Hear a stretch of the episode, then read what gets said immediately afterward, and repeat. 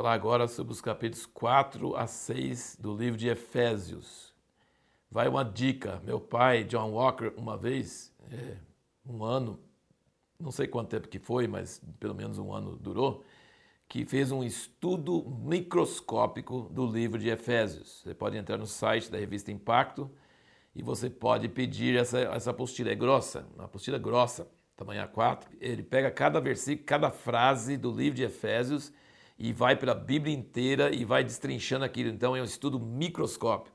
Tem um jeito de a gente, a gente caminhando pela Bíblia, a gente está vendo muitos capítulos de uma vez e muita coisa.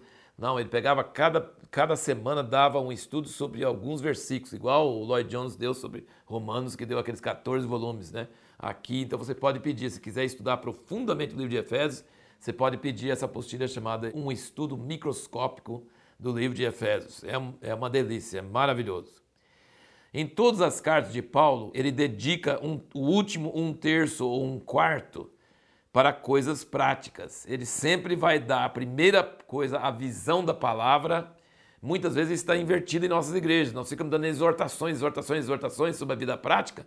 E, e isso vai acabar a pessoa usando a força da carne para tentar obedecer. E está errado. Nós primeiro temos que enfatizar o evangelho, a palavra, o poder, a visão de Deus. E aí a pessoa cheia disso, ela pode receber orientações sobre a vida prática. E é isso que Paulo sempre faz. E aqui você nota que no capítulo 3, ele está tão cheio da presença de Deus que ele no primeiro capítulo ele não conseguiu nem ponto final, quase, é só vírgula, assim, aquela coisa quase sem fôlego, assim, uma coisa atrás da outra, um fluir de revelação.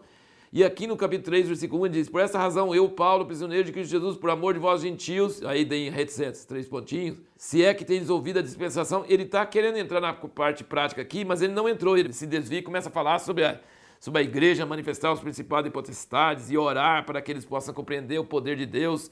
E aí no capítulo 4 ele volta. Rogo-vos, pois eu, prisioneiro do Senhor, igualzinho, ele começou no 3.1, ele vai para o 4.1, está querendo voltar de novo para falar sobre a prática, mas não consegue também. Aqui ele vai até o versículo 16, falando sobre o corpo de Cristo e, e a unidade, e apóstolo e profeta, aquela coisa maravilhosa. E aí, a partir do 17, do 4 até o fim, até o fim do capítulo 6, ele vai falar sobre as coisas práticas. Ele tentou no início do 3, tentou no início do 4, e só no meio do 4 para frente que ele consegue falar sobre essas coisas bem práticas e bem eh, as exortações. Né? Nós perguntamos no, no, no último vídeo que quais, quais as implicações da igreja ser o corpo de Cristo. Veja bem que coisa interessante. Paulo, a primeira palavra que Jesus falou para ele no caminho da massa, sabe qual foi a pergunta que fez para ele? Paulo, Paulo, Saulo, Saulo no caso, Saulo, Saulo, por que me persegues? E ele falou: Quem és tu, Senhor? Não estava sabendo que estava perseguindo você. Estava perseguindo esses hereges malditos aqui na terra. Aqui. E, por que tu me persegues? Eu sou Jesus a quem tu persegues. Ou seja, ele perseguindo os cristãos, ele estava perseguindo Jesus.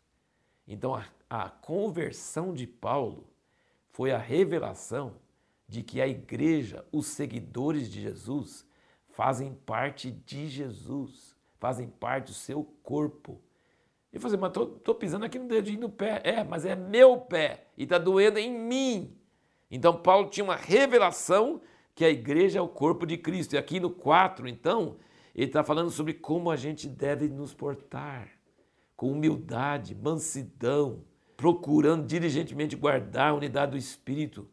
Essa multiplicidade de denominações e igrejas brigando umas com as outras é uma contradição dessa verdade.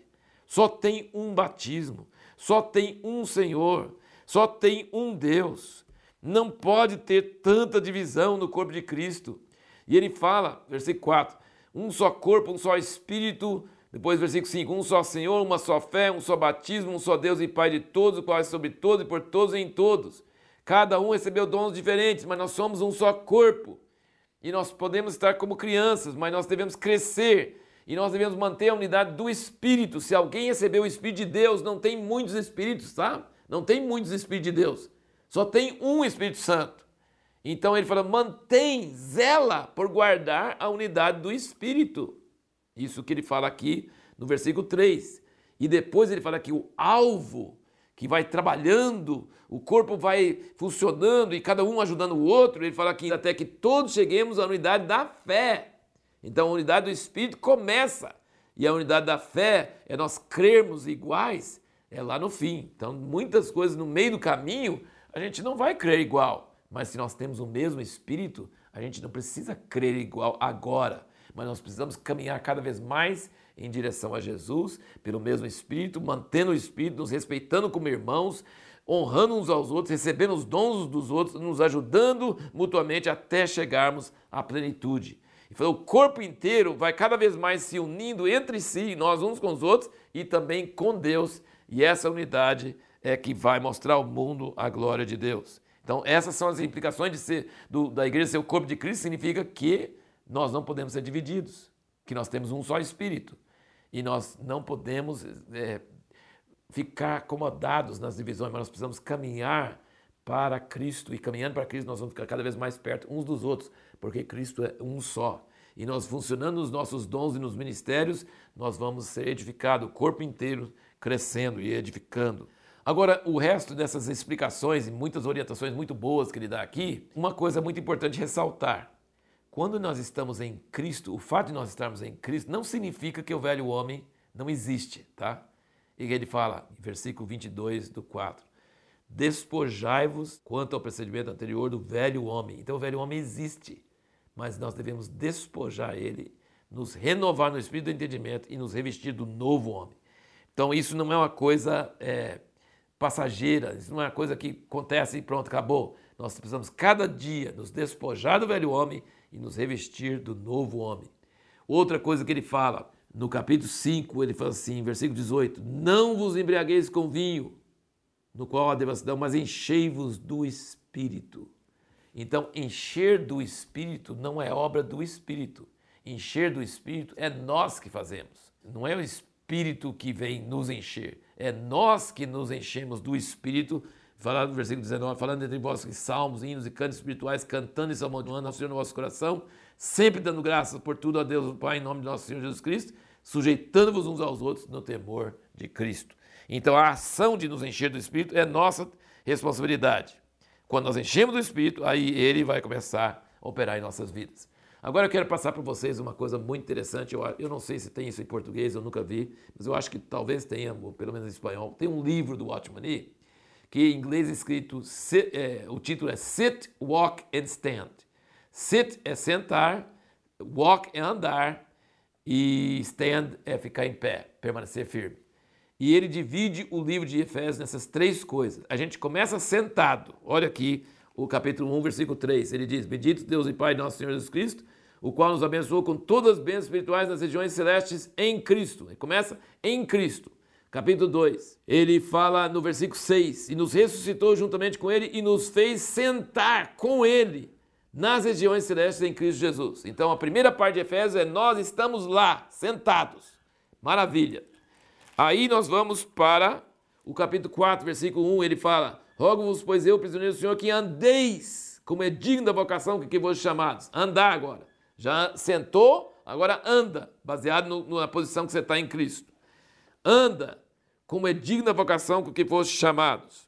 Versículo 17: Portanto, digo isso e testifico no Senhor para que não mais andeis como andam os gentios. É aí é o andar. 5, versículo 2: E andai em amor, como Cristo também vos amou. Olha que coisa bonita, né? Que o Watchman achou. Sentado primeiro, depois andando, e agora o último é em pé, resistindo, permanecendo firme. Capítulo 6, versículo 11, ele diz: revestivos de toda a armadura de Deus para poder permanecer firmes. Em inglês fala stand, diante das ciladas do diabo. Versículo 13. Portanto, tomai toda a armadura de Deus para que possais resistir no dia mau. Havendo feito tudo, permanecer firmes. E versículo 14. Estai, pois, firmes. Entendeu? Então, não é uma invenção do Watchman, existe essas coisas. Na primeira parte, é sentado nos lugares celestiais em Cristo Jesus. Nós não nos colocamos lá, foi Deus que nos colocou lá. Depois, já que você está sentado e você entende isso, você compreende isso, você sabe que é de Cristo, então agora anda na terra de acordo com esse procedimento. E no capítulo 6, ele fala: fica firme, fica em pé, resista, permaneça firme, sentado, andando e resistindo firme. E aí nós temos a armadura total aqui em Efésios 6. De toda essa armadura, sabe quais as três coisas principais? Tomando sobretudo o escudo o escudo para nos proteger contra os dardos e a espada do Espírito. A espada é ofensiva, a espada da palavra, né, que o Espírito, a espada do Espírito, que é a palavra de Deus. E o capacete. Então, assim, é escudo, capacete e espada. E a pergunta que nós temos para o próximo vídeo é: como podemos ter paz e alegria no meio da tribulação?